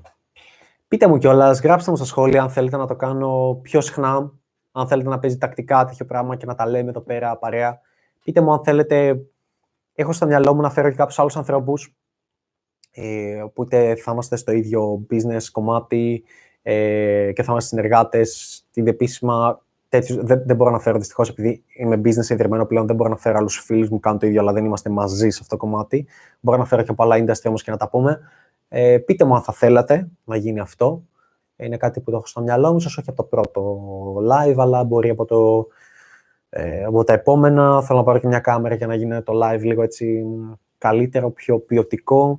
Ε, γράψτε μου, γράψτε μου αν σας ενδιαφέρει. Δηλαδή, αν θέλετε να δείτε ένα live stream στο οποίο θα έχω το φίλους μου, ξέρω, όπως το, το Blitz, στο Νικόλα, τον έχω στο Mentor και θα ανακοινώσουμε, είναι coach στο Mentor και θα ανακοινώσουμε κάτι πολύ σημαντικό τελευταία, σε λίγο καιρό. Ε, το business coach μου, το Γιάννη, το Παντελή. Ε, αν θα θέλατε, πείτε μου. Γράψτε στα σχόλια. Συνεχώς, λέει, τονίζεις το πόσο σημαντικό είναι να βγαίνουμε μόνοι μας. Και αν δεν μπορούμε, μου φαίνεται άβολο και άσχημο να γίνω τσιμπούρι, να τσιμπούκι θα λέει, και ούψ, συγγνώμη YouTube, και να θέλω Sony και καλά να με κάνουν άγνωστη παρέα. Ναι, βλέπεις, είναι όλο το mindset που βλέπεις. Έχω, έχω κάνει πάρα πολλά βίντεο για το πώς να βγεις έξω solo μόνο σου, δες αυτά, το μόνο που θα πω είναι ότι το τονίζω ότι είναι σημαντικό γιατί είναι. Αν ήμουν mainstream, θα σου έλεγα, ε, βρες φίλους επειδή δεν είμαι mainstream, σου λέω πρέπει να μάθεις πρώτα να βγαίνεις μόνος σου. Το solo και να το απολαμβάνεις. Όταν φτάσεις σε αυτό το επίπεδο, τότε θα σε απολαμβάνουν και οι φίλοι σου να είσαι μαζί του. Δεν θα είσαι βάρος για αυτούς. Θα είσαι πολύ πιο cool και πιο άνετος. Και αν τους χάσεις και λίγο και αν σε ακυρώσουν και αν σου πει ο φίλος σου, Α, τελικά ε, το, το πιο ωραίο που μου αρέσει είναι ότι σου λέει ένας φίλος σου, Α, τελικά θα μείνω με αυτήν, θα βγω με αυτήν. Δεν θα βγω σήμερα. Θα... Γιατί θέλει να κάνεις σεξ με μια κοπέλα. Και λες, OK. Okay. Και σου στέλνει, ε, sorry όμως, συγγνώμη. Και λες, OK, okay, no, no worries, κανένα θέμα. Δηλαδή το θυμάμαι και, και εδώ στην Ολλανδία γελούσα με ένα φίλο μου πολύ, τον Ιταλό. Και του λέω, no, no, no problem, no problem. It's who I am, το λέω. Μου λέει, are you sure? Yeah. Και έβγαινα, έπαιζα, έκανα χαμό. Και μου έλεγε, ah, man, ε, ξέρω, συγγνώμη, να ξαναβρεθούμε. Και λέω, δηλαδή, είχα το attitude, το attitude ότι, OK, okay, κανένα πρόβλημα. Τι ίδιο πράγμα είναι. Και ήταν σε φάση, oh, συγγνώμη, δηλαδή, όντως δεν, δεν μπορεί να το καταλάβουν. Ε, οπότε ναι, έτσι ένα σου φαίνεται άβολο και άσχημο, είναι άβολο, όπως και κάθε τι καινούργιο πράγμα στην αρχή, μετά είναι όλα ok. Όπως άβολο είναι να πάρεις το κινητό σου και να βγάλεις τώρα και να λες τις απόψεις σου. Όπως άβολο επίσης είναι να κοιτάς σε μια κάμερα. Δες το πρώτο μου βίντεο, δεν μπορούσα. Όπως, όπως άβολο αυτή τη στιγμή να έχω δύο τεράστια φώτα και υπολογιστές και concept και ένα λάπτοπ από εδώ, να βλέπω τα σχόλια και συστήματα και τέτοια. Και αυτό άβολο είναι. Την πρώτη φορά. Τη 200 δεν είναι. Mindset. Ναι, η μπαλίτσα είναι τρόπος ζωής. Και όποιος δεν ξέρει μπαλίτσα, χάνει πράγματα στη ζωή του. Κοιτάξτε, είναι η λέξη που χρησιμοποιώ εδώ. Είναι η λέξη που το ξεκίνησα, το έκανα σαν brand image. Είναι η λέξη. Κολλάτε μπαλίτσα. Ναι, είναι κάτι που γουστάρω. Πάει μπαλίτσα. Αλλά από την άλλη είναι η διαδικασία που κοινωνικοποίησε με κόσμο.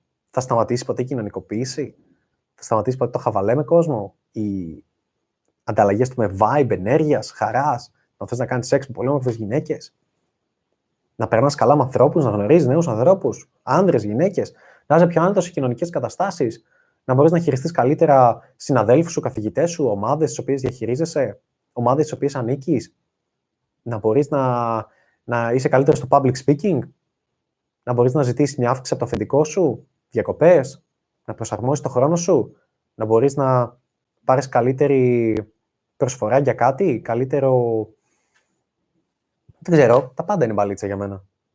Ακόμα, ακόμα θυμάμαι όταν πήγα να ανοίξω τραπεζικό λογαριασμό business στην τράπεζα μου για λίγες μέρες. Πήγα Ελλάδα, ταξίδεψα για τέσσερις μέρες. Ήρθα πρόσφατα, με είδατε να είμαι Ελλάδα. Πριν μερικού μήνες, ποτέ μου δεν θυμάμαι. Και ουσιαστικά μέσω μπαλίτσας άνοιξα λογαριασμό. Δεν γινότανε. Αν ακολουθούσα το δικό τους procedure, δεν θα γινόταν η δικιά τους διαδικασία. Απλά επειδή εγώ κατάλαβα τι ήθελε αυτή η γυναίκα που δούλευε εκεί και δεν φλέρταρα μαζί της, ήταν 50 χρόνια, αλλά τι ήθελε πώς αισθανότανε, πώς τη πρίξαν τα αρχίδια όλοι, πόσο η προηγούμενη μπήκε και νια, νια, νια, και εγώ της έκανα χιούμορ σε αυτό. Με κατάλαβε και με εξυπηρέτησε. Όλα είναι μπαλίτσα. Τα πάντα στη ζωή. Τα πάντα. Ακόμα και ο σερβιτόρος όταν πας να φά, και αυτό μπαλίτσα είναι. Δηλαδή, αν ξέρεις μπαλίτσα, δεν θεωρώ ότι πρέπει να πηγαίνεις σε μαγαζιά, σερβιτόρους, μαγαζιά, οτιδήποτε, ή έξω σε, μαγα... σε κλαμπ, ή κάπου που σε βλέπει κάποιος συνέχεια και να μην σε θυμάται και να είναι με χαμόγελο μέχρι τα αυτιά. Κάτι κάνεις λάθος.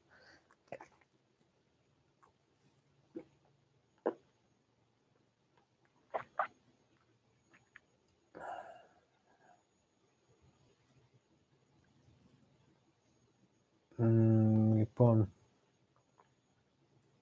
Κοπέλα σου παίζει μπαλίτσα. Κάθε κοπέλα παίζει μπαλίτσα. Είστε γελασμένοι αν πιστεύετε ότι η κοπέλα δεν παίζει μπαλίτσα. Κάθε κοπέλα. Και ειδικά η κοπέλα σου πηγαίνει πολύ περισσότερο με άλλου άντρες όταν εσύ δεν παίζεις μπαλίτσα και έχει αναμενόμενο. Λοιπόν.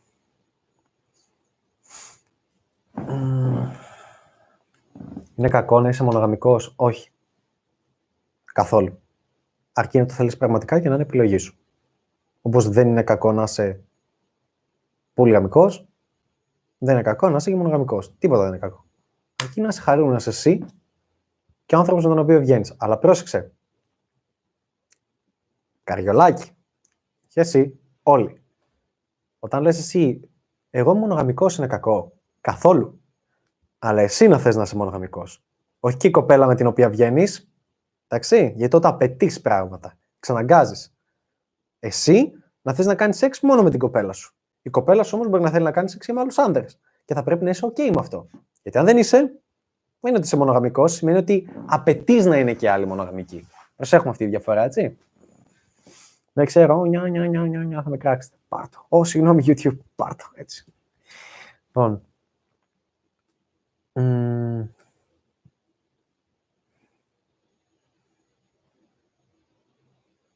Μπορείς να κάνεις κάποιο είδου restart στην προσέγγιση. Ναι, ναι, φυσικά, αν ζητήσεις συγγνώμη. Πες συγγνώμη, ρε, ήμουν πολύ βλαμμένο, ωραία, και ρίξε τόνους. Κατάλαβε τι χρειάζεται. Μπαλίτσα είναι και αυτό.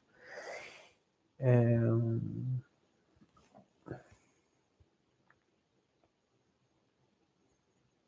Ανέστη, τώρα μετά από τόσα χρόνια μπαλίτσα, το ποσοστό επιτυχίας έχει εκτοξευτεί σε σχέση με την αρχή. Ναι, πάρα πολύ προφανώς.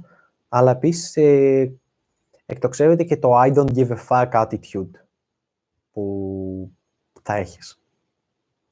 Είναι αυτό που σου λέω, βγαίνεις για να περάσεις εσύ καλά και να διασκεδάσεις και από εκεί και πέρα χειρίζεις OK κάθε κατάσταση. Δηλαδή, καλά, δεν θα σας το πω αυτό γιατί αυτό είναι για το mentoring. Πολύ ανάλυση. Κάντε το. Λοιπόν, πιστεύεις ότι κάποιος άνθρωπος πρέπει πρώτα να επενδύσει στον εαυτό του, παλίτσα, γυμναστήριο κτλ. ή πρώτα να επενδύσει σε κάτι που θα του επιφέρει λεφτά και αν είσαι ένα κομμάτι που του αρέσει. Όλα μαζί. Όλα μαζί. Τι να τα κάνεις τα λεφτά, θα πρέπει να είσαι χαρούμενος οποιαδήποτε στιγμή της ζωής σου. Με οτιδήποτε έχεις. Οπότε μπορείς να τα βελτιώνεις όλα μαζί. Και επειδή κάποιοι μου λένε, πού θα γίνει όλα μαζί. Βελτίωσα τα με ένα ποσοστό. Π.χ. από 18 χρονών μέχρι 20...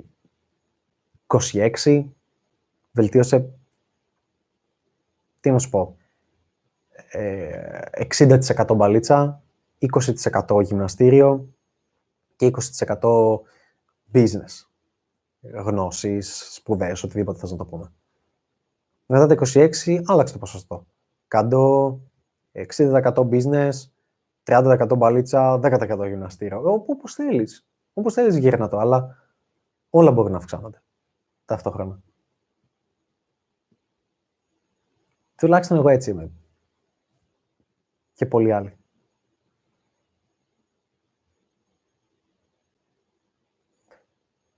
Πώς έγινε σχηδέα ειλικρινής. Ε, είχα ένα πολύ ωραίο βιβλίο, το οποίο Τέλος πάντων, πάρτε το. Θα το πω εδώ. Ονομάζεται Sex 3.0 του J.J. Roberts. Sex 3.0. Πάρτο. Αγόραστο. Μην το κατεβάσεις παράνομα. Πάρτο. Αγόραστο. Sex 3.0. Sex 3.0. Υπάρχουν και άλλα. Υπάρχουν και άλλα βιβλία που μιλάμε αντίστοιχα. Απλά αυτό είναι και λίγο πιο απλό. Ε, υπάρχει και το Sex, sex and κάτι τέτοιο. Το έχω, αλλά τώρα στην Ελλάδα δεν είναι εδώ αλλά είναι πιο, πιο περίεργο, πιο μπερδεμένο. Διάβασε το Sex 3.0 και θα αρχίσει να σε βάζει σε αυτό το κομμάτι. Εμένα αυτό ήταν από τα βιβλία που, με, που μου γύρισαν τα μυαλά. Δηλαδή και, και εγώ ήμουν ήδη σε εκείνες τις απόψεις, τα συναντάς και ένα βιβλίο να τα λέει, σου χτυπάνε πολλά άλλα λαμπάκια. Γενικά είναι το γεγονός ότι πρέπει να νιώθεις χαρούμενος. αυτό που σας έχω πει και σε άλλα βίντεο. Θα πρέπει να κοιτάς την κοπέλα που έχεις δίπλα σου, να την κοιτάς στο πρόσωπο και να της λες και να, να λες από μέσα σου μπορώ να είμαι όλη μου τη ζωή μαζί της και θα είμαι ευτυχισμένος. Και να το εννοείς. Αυτό. Αν και εσένα είσαι ok με το να ζεις ένα συγκεκριμένο μοντέλο ζωής, κομπλέ. Αν είσαι ok με το να, να δεν ζεις κάτι άλλο, πάλι ok. Αλλά αν νιώθεις ότι κάτι πρέπει να αλλάξεις, τότε μάλλον δεν είσαι ok. Αν νιώθεις, όπως μου λένε πολλές σχέσεις, ότι ε, όχι μωρέ, ξέρω εγώ, ε, να, θα, θα παντρευόμασταν, αλλά ήμουν πολύ μικρή και είχα πολλά να ζήσω ακόμα. Ε, τότε κάτι δεν πήγαινε καλά. Σημαίνει ότι δεν το ζεις το full. Σημαίνει ότι αυτή η σχέση δεν είναι για σένα, γιατί αν τώρα αισθάνεσαι ότι αυτός ο άνθρωπος σε κόβει από κάτι, ε, και μετά θα σε κόβει από κάτι άλλο. Δεν κατάλαβα.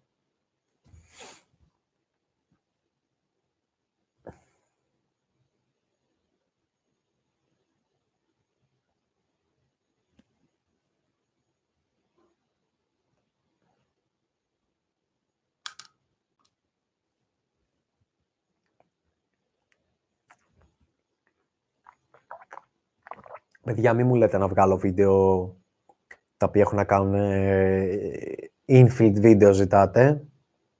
Πέρα ότι έχω βγάλει παλιότερα πριν δύο-δυόμιση χρόνια και τα έδειχνα σε σεμινάρια που έκανα. Πέρα ότι τα έχω και στο mentoring. Δεν πρόκειται να βγάλω καλά. Πέρα ότι θα σας τρόμαζε. Θα σας τρόμαζε ο τρόπος μου, η αμεσότητά μου, τα πράγματα που συμβαίνουν. Θα λέγατε, «Ω, δεν γίνεται μαλακές» κτλ. Είναι ότι είναι μια μπαρούφα. Είναι απλά κάτι το οποίο θέλεις να, να χαϊδέψεις τον εγωισμό σου και να σου κάνει Ω, κοίτα τι κάνει η Μέση. Δεν θα, δεν θα σε αυξήσει σε κάτι. Αν αυτό που σου λείπει είναι το infield, αν γκουγκλάρει σε torrent, υπάρχουν άπειρα βίντεο infield από RSD, τα οποία δεν είναι κανένα στημένο, στο εγγυώμαι. Ό,τι έχω συμβεί εκεί, μου έχει συμβεί σχεδόν το 99% των πραγμάτων και έχω κάνει. Ε, οπότε δες αυτά. Κατέβασα το torrent θέστα ή πάρε τα αντίστοιχα προγράμματα και θα καταλάβεις και έχω αγοράσει με το Owen, το Hotseat και δες από εκεί και δεν θα χρειαστείς τίποτα άλλο. Οπότε ξανά και είναι τέλεια, σούπερ γυρισμένα, με πολύ καλό εξοπλισμό τα πάντα. Δεν χρειάζεται κάτι άλλο.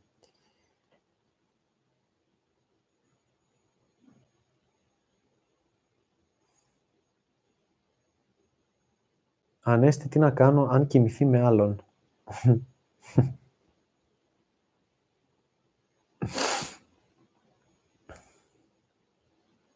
Είσαι χαζός, Νικόλα.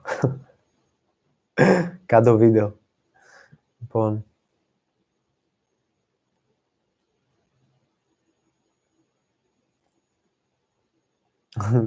ναι, και μετά έρχονται όλες αυτές, πολλές ερωτήσεις. Θα πάρω τη φωνή. Ε, δηλαδή, πιστεύεις ότι σε μια σχέση μπορεί ένας από τους δύο να είναι πολυγαμικός ακόμα και σε περίπτωση που έχουν παντρευτεί;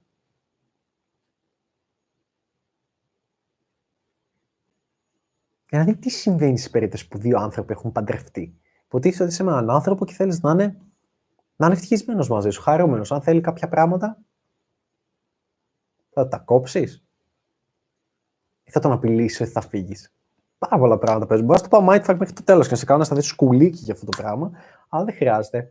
Οπότε θα πω το κλασικό mainstream, κάτω την γουστάρετε και να είστε χαρούμενοι.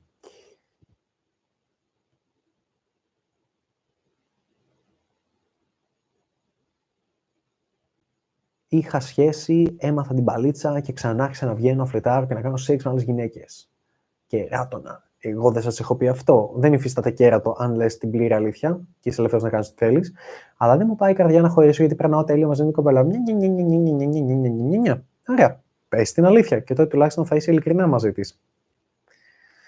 Ή όχι.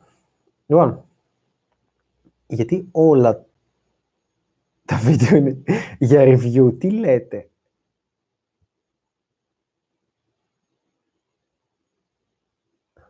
Ρε Ανέστη, δεν είναι πολύ... Να βλέπω, όλοι, όλοι μπλέξτε. Γι' αυτό σε μια mainstream εκπομπή δεν θα έλεγα ποτέ αυτές τις απόψεις στην τηλεόραση. Και όλοι θα κολλούσαν σε αυτό, όπως κόλλατε κι εσείς.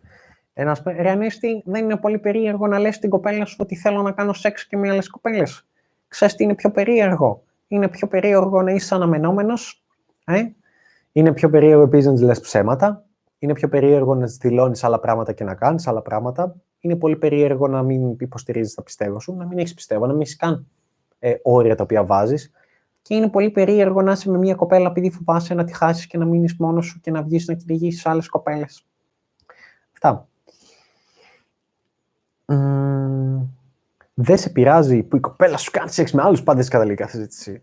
Ε, θα με πείραζε πολύ περισσότερο, όχι, με πειράζει πολύ περισσότερο η κοπέλα μου και η κάθε κοπέλα με την οποία συναναστρέφομαι να μην κάνει σεξ με κάποιον άλλον ενώ θέλει, γιατί δεν είναι σωστό. Για σκέψτε το. Το βράδυ που ξαπλώνει η κοπέλα στην αγκαλιά σου, θέλεις να είναι 100% εκεί ή να ήθελε πάρα πολύ να ρουφήξει την ψωλή του μπάρμαν και να μην το έκανε γιατί δεν είναι σωστό, μωρέ. Είσαι το όρι μου. Λοιπόν, έχω κάποια άλλα νέα ή θα το κλείσω; Το φτάνει, δεν ασχοληθώ με άλλες παπαριές.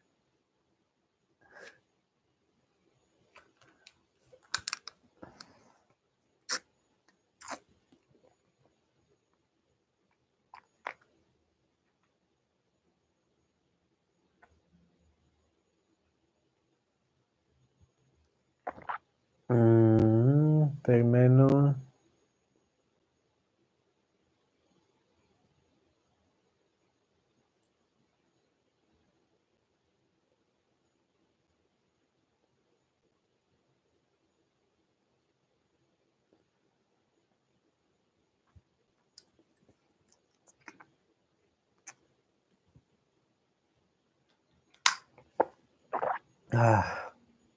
Παιδιά, δεν μπορώ να βάλω ανθρώπους στο live με τους οποίους δεν είμαστε συνεργάτες πλέον στο business. Δεν γίνεται αυτό το πράγμα. Ή θα. Εγώ το θέλω πολύ περισσότερο. Λοιπόν...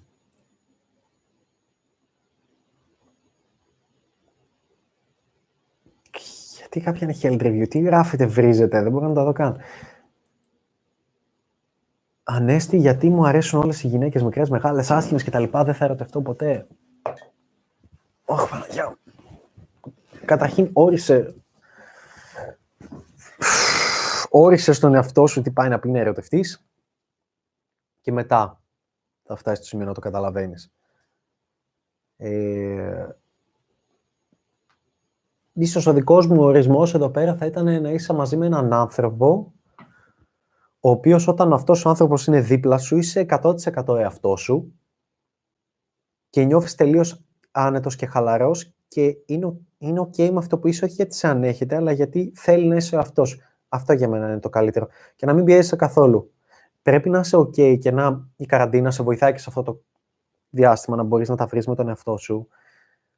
Εάν δεν είσαι ευτυχισμένος πρώτα με τον εαυτό σου, χωρίς κάποια σχέση, και δεν, δεν εννοώ χωρίς. Μπορείς να έχεις πολλές κοπέλες και να μην έχεις σχέση με κάποια, να βγαίνεις, να κάνεις από εδώ και από εκεί οτιδήποτε. Να μην να βλέπει πιο συχνά. Ή να βλέπεις να μην λες: Έχουμε κάτι πιο σοβαρό, κάτι πιο μονογαμικό, κάτι στον μπούτσα, θες πες το.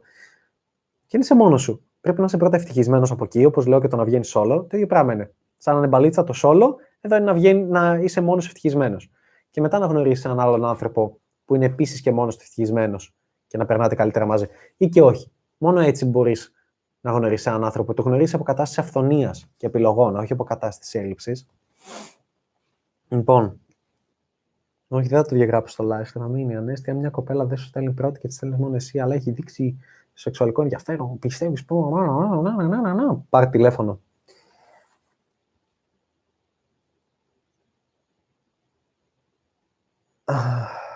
Λοιπόν, βλακίες πέρα από τις γυναίκες, πώς θα βοηθήσει το mentoring στη δουλειά. Έχω εξηγήσει. Έχω εξηγήσει το πώς θα βοηθήσει. Ε, αναπτύσσει τα κοινωνικά σου skill. Και τα negotiation skills, ας το πούμε.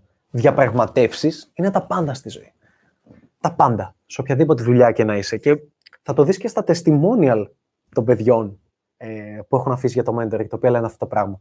Και νομίζω το τελευταίο testimonial που ανέβασα, μπορείς να το δεις και στο site μου και στο Instagram και οπουδήποτε, αναφέρει αυτό το κομμάτι. Πες, ψάξε, δες τι, δες τι είπαν οι άλλοι. Λοιπόν,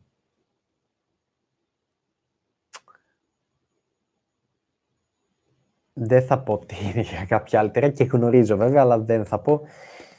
Ε, ήμουνα μαζί με τον Owen το συνέβη αυτό. Το θεωρώ τιμητικό, να πω την αλήθεια. Δηλαδή, είχα νιώσει πολύ ωραία. Ήμουν στο Μανχάτα και μιλούσαμε και μου το έλεγε αυτό το πράγμα. Είναι πολύ σημαντικοί άνθρωποι και θα κάνουν πολλά καινούργια πράγματα.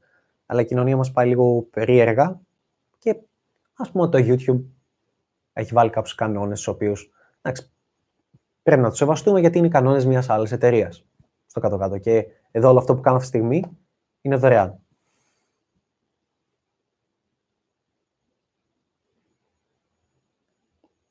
Ανέστη, πώς βρήκες αυτό που σε κάνει ευτυχισμένο; Ε, με το να δοκιμάζω πράγματα και με το να επιλέξω να πάω κόντρα σε όλα και σε όλους που με βρίζανε, που δεν με πιστεύανε στην αρχή, που δεν πίστευαν ότι θα τα καταφέρω και να μην με νοιάζει η γνώμη των υπολείπων και να έχω έτσι ένα ε, εγώ θα το κάνω και όσο πάει. Και για μένα έκανα κάτι το οποίο θα, αυτό που λέμε I would do it either way, δηλαδή θα το έκανα ό,τι και αν συνέβαινε, ό,τι και αν συνέβαινε θα έβγαινε για μπαλίτσα. Οπότε ή θα μιλούσα γι' αυτό. Για μένα είναι βρέσα, βρέσα αυτό το κομμάτι. Και από εκεί και πέρα πίστεψα σε αυτή τη διαδικασία και ακολούθησε έναν δρόμο χωρίς να σε νοιάζει τι θα πούν για εσένα. Εάν σε νοιάζει τι θα πούν για εσένα, είσαι τελειωμένος. Γιατί τα πρώτα βίντεο που έβγαζα, κάποιοι με παρακολουθούσαν από την αρχή και δεν μιλάω για το πρώτο βίντεο σαν επί σαν μπαλίτσα. Το πρώτο βίντεο που έβγαλα, ξέρω εγώ, είχαν 100 views, 150, 50, 90, 100, δεν εκεί. Και ούτε κόσμο είχα, ούτε τίποτα. Πολύ λίγα γινόταν ένα σχόλιο και έλεγα Ω, σχόλιο! Α πω να απαντήσω. Ή το πρώτο bootcamp, το πρώτο μάθημα, το πρώτο οτιδήποτε, το πρώτο σεμινάριο. Ε, είναι ένα υπέροχο feeling, αλλά είναι και ένα κομμάτι που το ξεκινάς μόνος σου. Και μπορεί να μαλώσεις με φίλους, μπορείς να δεις ότι δεν έχετε την ίδια κάβλα για ένα κομμάτι, όσο και εσύ κι αν θέλεις να την είχατε και όσο ρομαντικό κι αν ήταν, θα αποτύχουν συνεργασίες σου, κάποια ομάδα που πήγες να φτιάξεις, κάτι που έκανες, θα μάθεις από τα λάθη σου, θα τα κάνεις καλύτερα, θα μάθεις να ξεχωρίζεις δουλειά, δουλειά από, την, από τη φιλία, από τη ζωή, από οτιδήποτε. Σε αλλάζει. Για μένα σε αλλάζει πολύ το γεγονός ότι πας κόντρα σε όλα τα υπόλοιπα. Και αυτό μου αρέσει πάρα πολύ. Μου αρέσει και από μια καλλιτεχνική άποψη. Και ίσως χάνω σε κοινό. Το ξέρω ότι χάνω σε κοινό πάρα πολύ. Που βρίζω, ας πούμε. Ε, και ίσως το σταματήσω το ελαττώσω στα επόμενα χρόνια. Αλλά τώρα που είμαι ακόμα αρκετά νέος, δηλαδή είμαι, είμαι στα 26 χρονών και Δε, Δεκέμβρη γεννηθή, το 1994. Ε, πιστεύω ότι με, τα 30 θα το αλλάξω λιγάκι. Θα αρχίσω να το ελαττώνω λίγο το να βρίζω. Ίσως, ίσως πιστεύω. Γιατί είναι, είναι όπως αυτό με το ντύσιμο που είχα στην αρχή, που έκανα, το έκανα όπως να είναι και τώρα το προσέχω.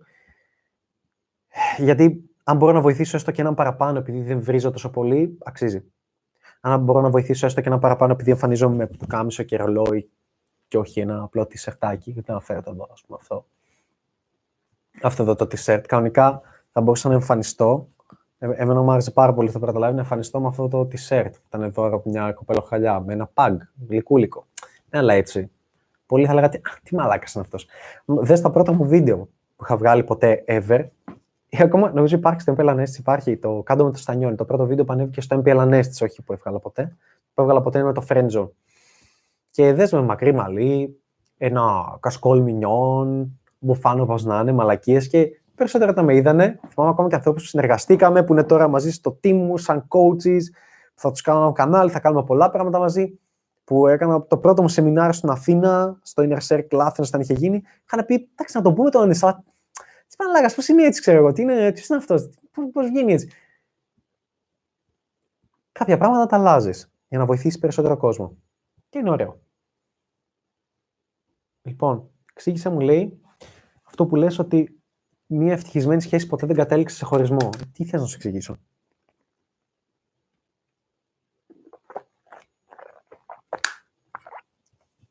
Μια ευτυχισμένη σχέση ποτέ δεν κατέληξε σε χωρισμό. Άρα σημαίνει ότι εάν η σχέση σου έχει καταλήξει σε χωρισμό, μάλλον δεν ήταν ευτυχισμένη. Μάλλον υπήρχαν κάποιοι λόγοι. Δεν έχει νόημα να την ξανακυνηγήσεις, να τη φτιάξεις, οτιδήποτε.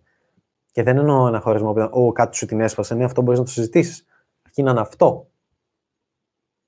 Αλλά όταν είναι άλλη, όχι απλά σε χωρίζει, αλλά ας πούμε, ήδη αρχίζει και πηγαίνει με άλλους, βλέπει άλλους, κάνει και είχατε άλλο μοντέλο ή κτλ. Οτιδήποτε και γίνεται αυτό. Και απλά δεν το ξέρεις. Είναι ένας από τους λόγους που όταν χωρίζετε, σας λέω, λέω, αν η κοπέλα αυτή τη στιγμή είχε κάνει σεξ με άλλους 10 άντρες, θα τη δεχόσουν πίσω; Θα λες, Όχι, ούτε καν, δεν υπάρχει περίπτωση. Θα τη δεχόσουν πίσω; Με τίποτα. Ωραία, μην τη δεχτείς τότε.